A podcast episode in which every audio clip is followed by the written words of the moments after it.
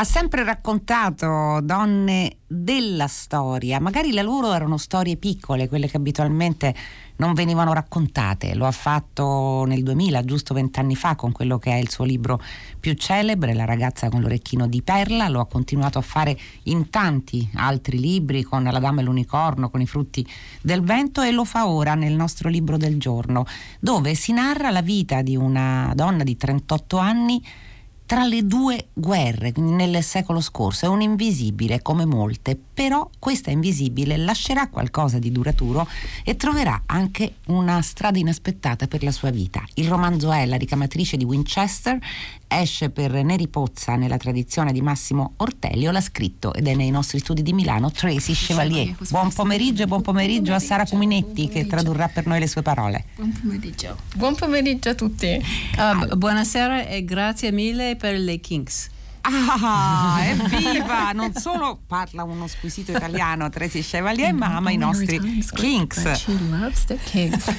sì, sì. Allora, senta, Tracy Chevalier, lei ha raccontato eh, una storia particolarissima che tra l'altro si impernia e appare in questo libro su una donna che è realmente esistita, Louisa Pesel, una delle ricamatrici di Winchester. Se avete tempo, ascoltatori di Fahrenheit, andate su Google e cercate su sotto questo nome Luisa Pesel le immagini di questi meravigliosi cuscini che sono stati realizzati dalle ricamatrici di Winchester, realmente esistenti peraltro anche oggi, per la celebre cattedrale.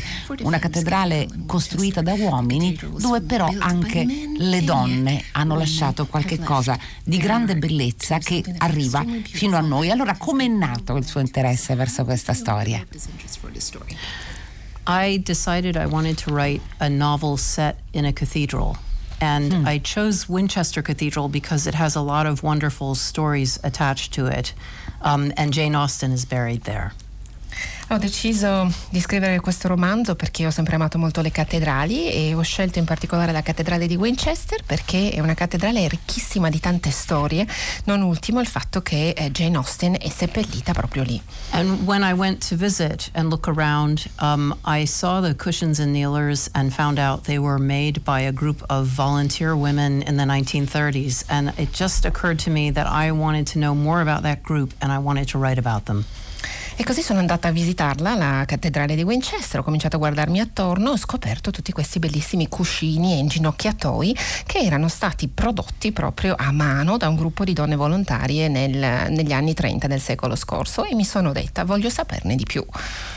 Allora, voglio saperne di più, poi arriveremo anche a raccontare come è riuscita a saperne di più, però io prima vorrei fermarmi proprio su Jane Austen. C'è un momento in questo romanzo dove la protagonista, che è appunto Violet, ha 38 anni, ha una madre dispotica, ha perso un fidanzato nella prima guerra mondiale, ha perso anche il fratello maggiore, ha un altro fratello che però è dedito soprattutto alla sua famiglia e lei si è trovata un lavoro, un lavoro molto mal retribuito che le permette di mangiare soltanto una volta al giorno, non può, non può concedersi un cinema se non saltando eh, quell'unico pasto e così via.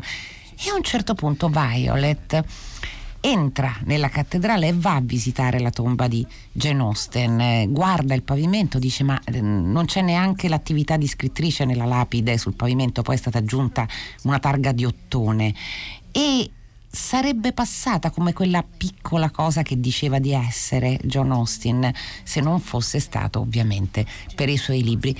Violet è un po' in questa situazione, teme di passare senza lasciare traccia di sé.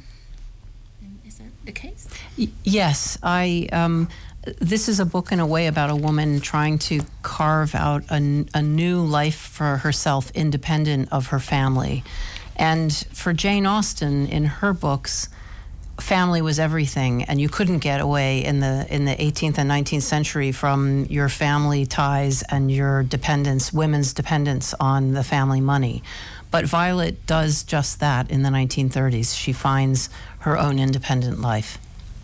Sì, effettivamente è proprio così, nel senso che Violet eh, è una donna che eh, vuole in maniera assolutamente determinata crearsi una vita nuova, trovare una sua indipendenza ed è una situazione diversa se vogliamo da quella in cui si trovava a vivere e di cui ci parla appunto Jane Austen quando la famiglia ai tempi suoi era tutto, nel senso che era anche l'unica possibilità per una donna perché non c'era modo di guadagnarsi da vivere in, in altro modo. Invece nel caso appunto di Violet, della mia protagonista, siamo nel 1930 nei primi anni 30 appunto e, e, lei è determinata invece a guadagnarsela la sua indipendenza. Sono anni particolari per le donne, lei stessa lo racconta e Violet lo dice di sé, è una delle cosiddette donne in eccedenza, laddove dopo la prima guerra, dopo la strage di una generazione di giovani, eh, i maschi adulti erano 2 milioni in meno delle donne e per quella generazione che certamente cominciava ad annusare la possibilità di un'altra, di un altro modo di vivere rispetto a quello di Jane Austen, come lei diceva giustamente, continuava ad essere un problema però.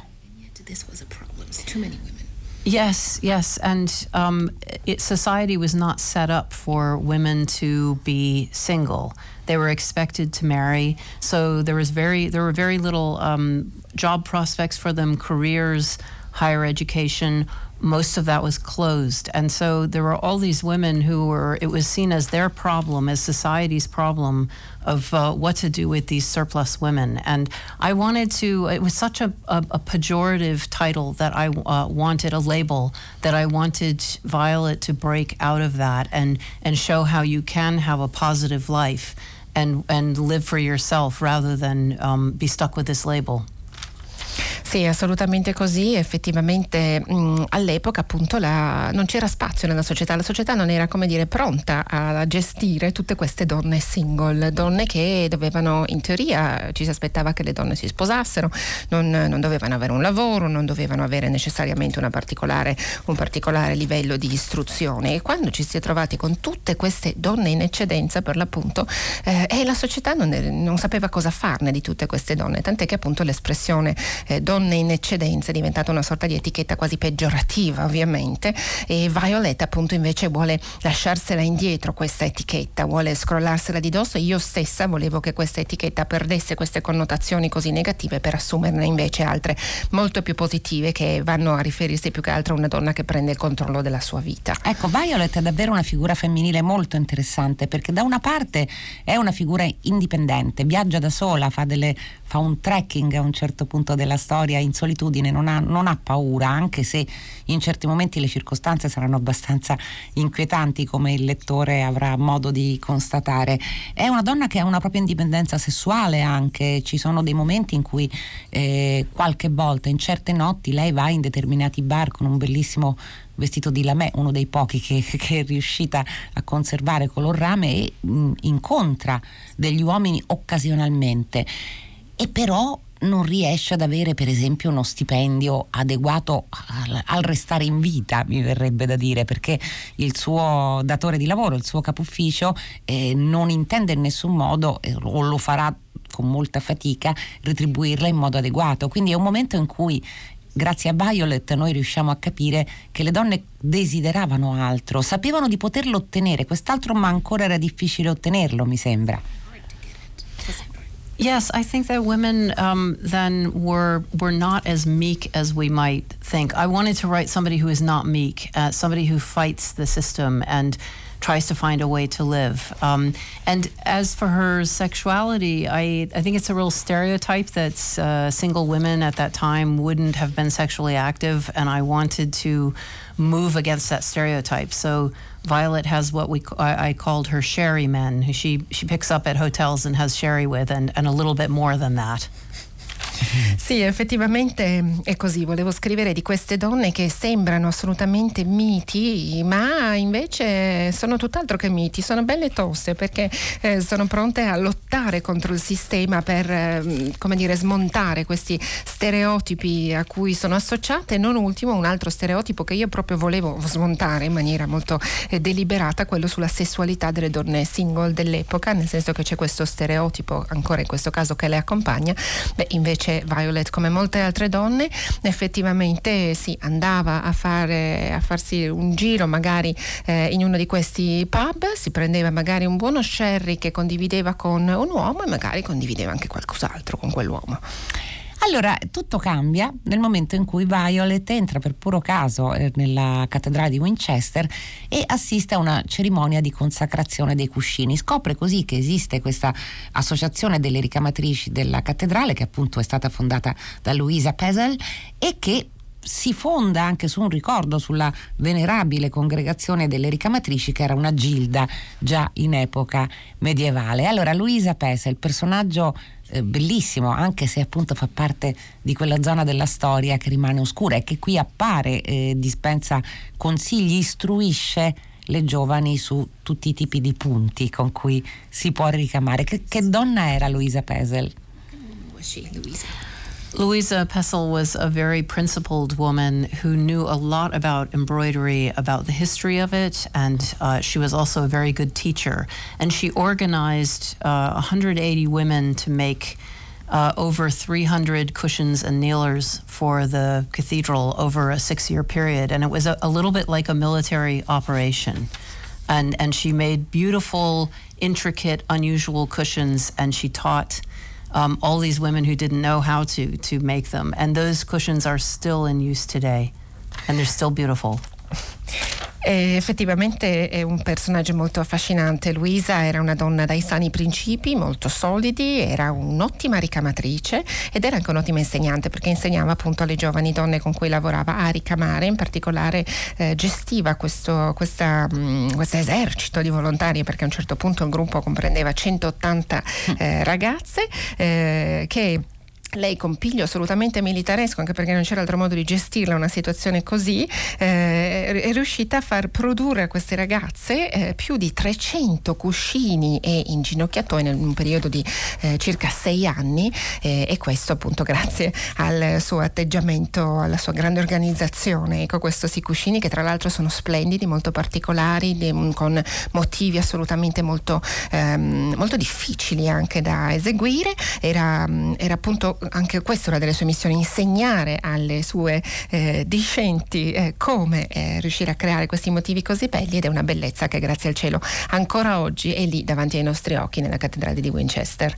Trasi Chevalier, lei eh, immagino che abbia sperimentato il ricamo in prima persona per scrivere questo libro, perché le dirò, io mi ricordavo già dai tempi della ragazza con l'orecchino di perla, quando eh, Grit aiuta Vermeer a preparare i colori che esiste una sapienza manuale che lei ha sempre amato raccontare. Proprio Grit, se, non ricordo male, viene notata da Vermeer perché sapeva disporre i cibi, le verdure, eh, seguendo un ordine e un'armonia cromatica e anche qui la descrizione di come Violet impara a usare, impara a ricamare sembra venire da una sua esperienza personale per scrivere questo libro o sbaglio? And so you embroidered yourself? Yes. Um, I like to do the things that my characters do because it's much easier to describe them accurately if I know what I'm doing myself. So I did learn how to embroider for this book, just as uh, when I wrote Girl with a Pearl Earring, I did a little bit of painting. And when I wrote um, The Last Runaway, I uh, learned how to quilt. I like to do, a get hands on experience. Effettivamente sì, ehm, io amo molto come dire, eh, imparare queste tecniche che, di cui poi parlo nei miei libri perché mi, mi, rende poi molto più semplice anche descriverle poi quando scrivo e proprio per questo ad esempio quando ho scritto La ragazza con l'orecchino di perla eh, mi sono cimentata con la pittura e poi eh, quando ho scritto invece l'ultima fuggitiva mi sono data al quilting, quindi alla, alla creazione di trapunte. E adesso che cosa ha ricamato con le tecniche che ha appreso?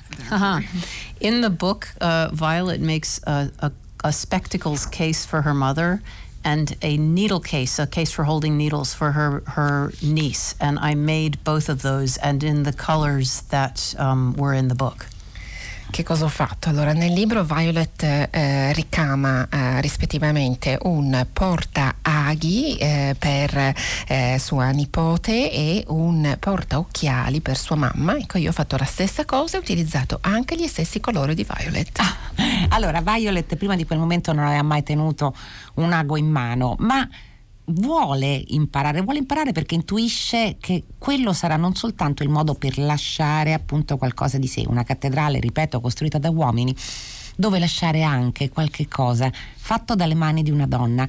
Ci sono alcuni eh, passaggi nel, che descrivono nel romanzo il momento in cui Violet si innamora dell'arte del ricamo che sono interessanti. Il primo è la capacità di pensare meglio nel momento in cui si è occupati manualmente. La seconda cosa e che mi ha colpito molto Tracy Chevalier è il metodo di Luisa Pesel che una volta che mm, Violet è riuscita a realizzare il primo imparaticcio cioè il, il, la prima traccia diciamo la prima prova di ricamo le dà un compito insegna a qualcun altro perché è soltanto insegnando che si possono capire i pregi e i difetti di quel che si fa Ecco, questo è eh, un punto di vista secondo me molto interessante, anche al di là del ricamo, credo. Yes, it was something that Louisa Pessel was very um, definite about. She always said that th- this is the way to learn: is first you learn and then you teach somebody else, and that solidifies what you know, and it shows you what you might have forgotten or not really understood if you're not able to explain it to someone else. And I think she's absolutely right. It's a very good way of teaching. Sì, assolutamente vero ed effettivamente eh, Luisa Pesel aveva proprio questo, dire, questo cardine eh, della sua attività e del suo insegnamento, ovvero prima impari e poi, una volta imparato, insegna qualcosa a qualcun altro perché? Perché questo ti aiuta come dire a sedimentare, a far sedimentare quello che hai imparato e ti aiuta anche a vedere eh, quelle che sono le manchevolezze eh, della tua capacità, nel senso che magari hai dimenticato qualcosa oppure magari eh, non hai capito bene qualcosa. Ecco, se hai dimenticato qualcosa, non hai capito bene, non sarai in grado di insegnarlo. Senta, i, i, suoi sono romanzi, molto spesso romanzi storici, Tracy Chevalier, dove le sue donne appunto sembrano essere quasi le figure di sfondo di un affresco, forse non entrerebbero nella grande storia, eh, che è una storia maschile nella maggior parte dei casi peraltro, però questo piccole figure negli affreschi sono quelle capaci di rompere gli schemi, ovviamente a modo loro. Seguendo uh, Violet noi scopriamo molte cose, appunto scopriamo quanto sia forte, come abbiamo detto, la voglia di rendersi indipendenti e con quante difficoltà però ci si rende indipendenti, ma anche come eh, sia difficilissimo in quel momento riuscire a uscire dai canoni. Penso a un'amica, quella che diventerà una, un'amica di Violet, Gilda Hale, e alla propria compagna, perché c'è una storia d'amore fra Gilda e Dorothy, una storia ovviamente molto difficile molto contrastata. Yes, um, I think uh, at that time, very few uh, women were um, expected to be uh, fulfill the stereotype of of, of either being married or um, or remaining a spinster and uh, looking after their families. And uh, uh, Violet becomes friends with two women who go in a third route, and that's a very different um, different thing. Uh, and it, it really teaches Violet something about how her own attitudes change over time and how she becomes more open minded. Sì, questo è assolutamente vero, perché come accennavamo prima, all'epoca ovviamente una donna ci si aspettava che o si sposasse, mettesse su famiglia, poi si occupasse di questa famiglia, oppure non si sposasse restando zitella, si occupasse comunque della sua famiglia, diciamo, di provenienza. Ecco, nel caso di Violet le cose non vanno così e non solo non vanno così, ma eh, lei diventa eh, molto amica di, eh, di, una persona, appunto di Gilda in particolare, eh, che ha fatto, eh, come dire, una, eh, una, scelta, ha scelto una terza via, per così dire, ovvero appunto eh, la, questa via dell'amore appunto tra Dorothy e Gilda che è sicuramente una scelta molto molto difficile ma che eh, anche per quanto riguarda Violet che diventa molto, eh, molto amica appunto di queste due, di queste due donne beh, sarà comunque un'esperienza estremamente arricchente che le permetterà di aprire ancora di più la sua, la sua mente di cambiare il suo punto di vista. È come se lei in questo romanzo ma anche in altri abbia amato e ami raccontare le piccole ribellioni, forse quelle, non quelle che si vedono di più, non quelle più evidenti, quelle già narrate, ma le piccole storie di donne che magari unendosi in gruppo, come poi alla fine avviene, un gruppo di ricamatrici, e perché no, riescono a fare qualcosa di profondamente coraggioso, di profondamente nuovo, è così? Yes, I think it's small acts of rebellion that build into a whole revolution.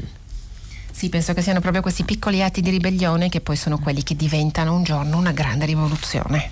Senta, eh, ci sono anche tante altre figure in questo romanzo, c'è la figura di Arthur che eh, vedremo è una figura estremamente importante. Arthur è un campanaro e tra l'altro ci sono descrizioni molto belle, molto dettagliate di come si suonano le campane in una cattedrale. Non mi dica che ha suonato anche le campane, Tracy Chevalier, per scrivere il libro.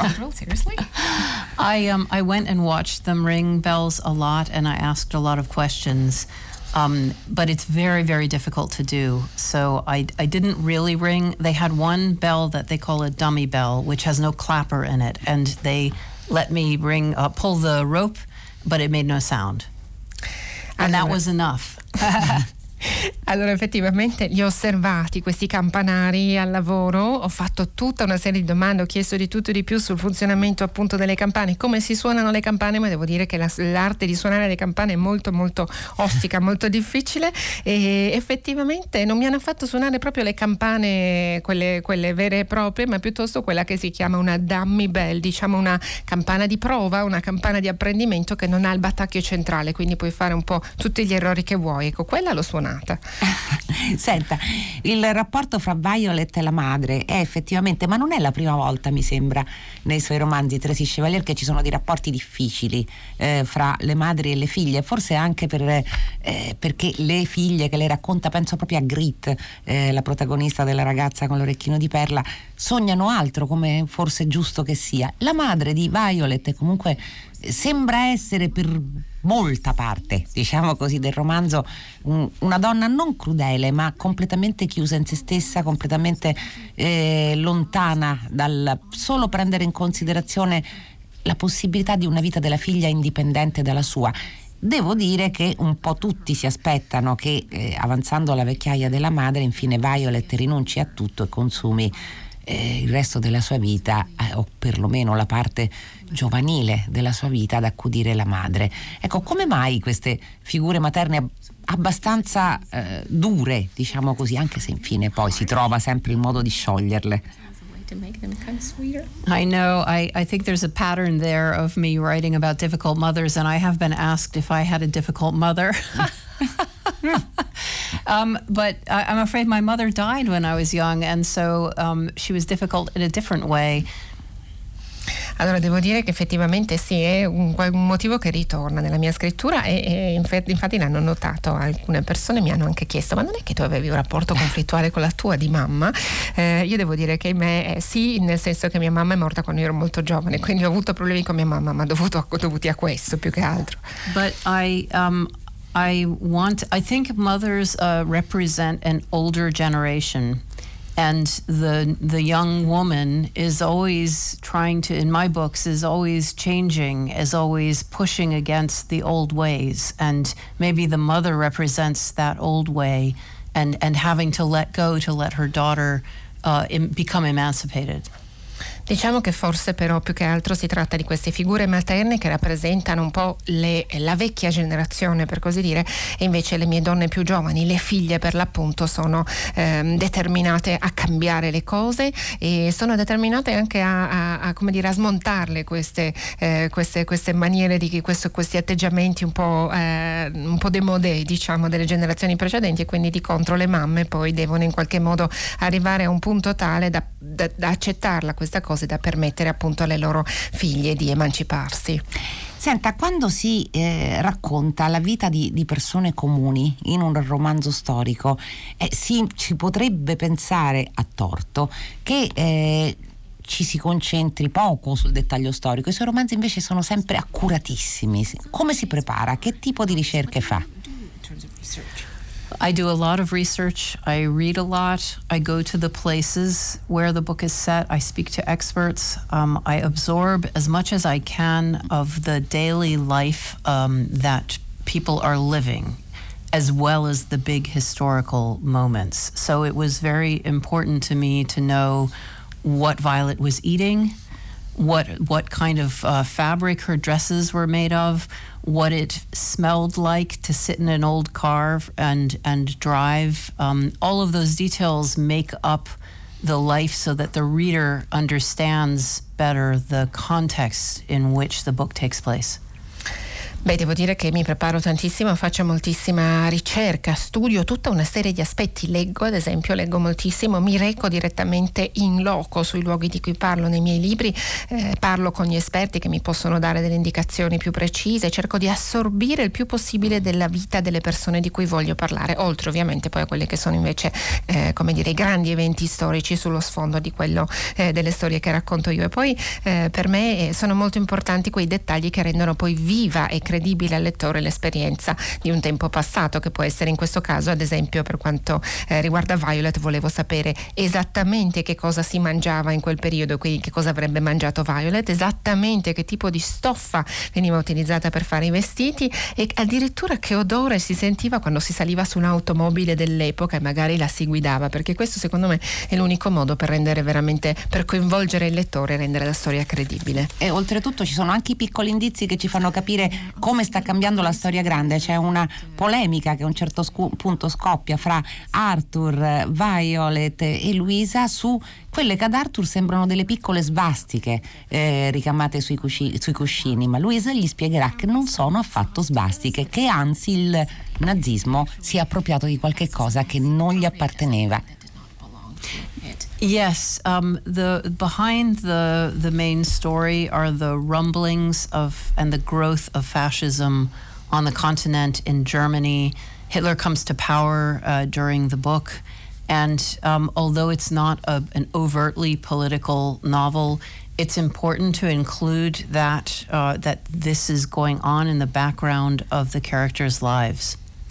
Sì, sicuramente vero ed effettivamente seppure sullo sfondo c'è però eh, questo elemento storico, questo momento storico di eh, passaggio in cui assistiamo all'ascesa lenta, alla ripresa lenta del fascismo, appunto Hitler appunto che eh, sale al potere. Ora ovviamente non è un romanzo prettamente politico il mio, però è inevitabile secondo me che ci sia comunque una dimensione importante visto che si stanno preparando appunto eventi, ahimè, assai eh, significativi per la storia dell'umanità. Velocissima ultima domanda domanda perché siamo in chiusura. È vero che sta imparando a fare le perle di vetro di Murano?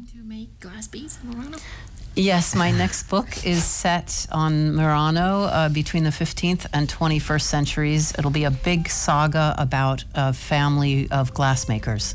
Esattamente così, infatti il mio prossimo libro è ambientato a Murano e si, si copre un periodo dal XV al XXI secolo e sarà una saga familiare proprio di eh, soffiatori di vetro. Grazie, grazie a Tracy Chevalier, la ricamatrice di Winchester, Neri Pozza, libro del giorno di Fahrenheit, grazie a Sara Cuminetti che ha tradotto per noi le sue parole, grazie a tutte e due di cuore. Grazie mille, grazie, arrivederci. Mille. Allora Fahrenheit si chiude con i saluti della redazione, ovvero Giosuè Calacciura, Michele Demieri, Laura Marinelli, Clementina Palladini, Daniela Pirasto, Laura Zanacchi, Benedetta Annibali in regia, Susanna Tartaro che cura il programma, Gaetano Chiarella alla console, la linea va Luca Damiani per 6 gradi. Fahrenheit torna domani alle 15 su Radio 3. Fino a quel momento, felice serata a tutti voi da Loredana Lipperini.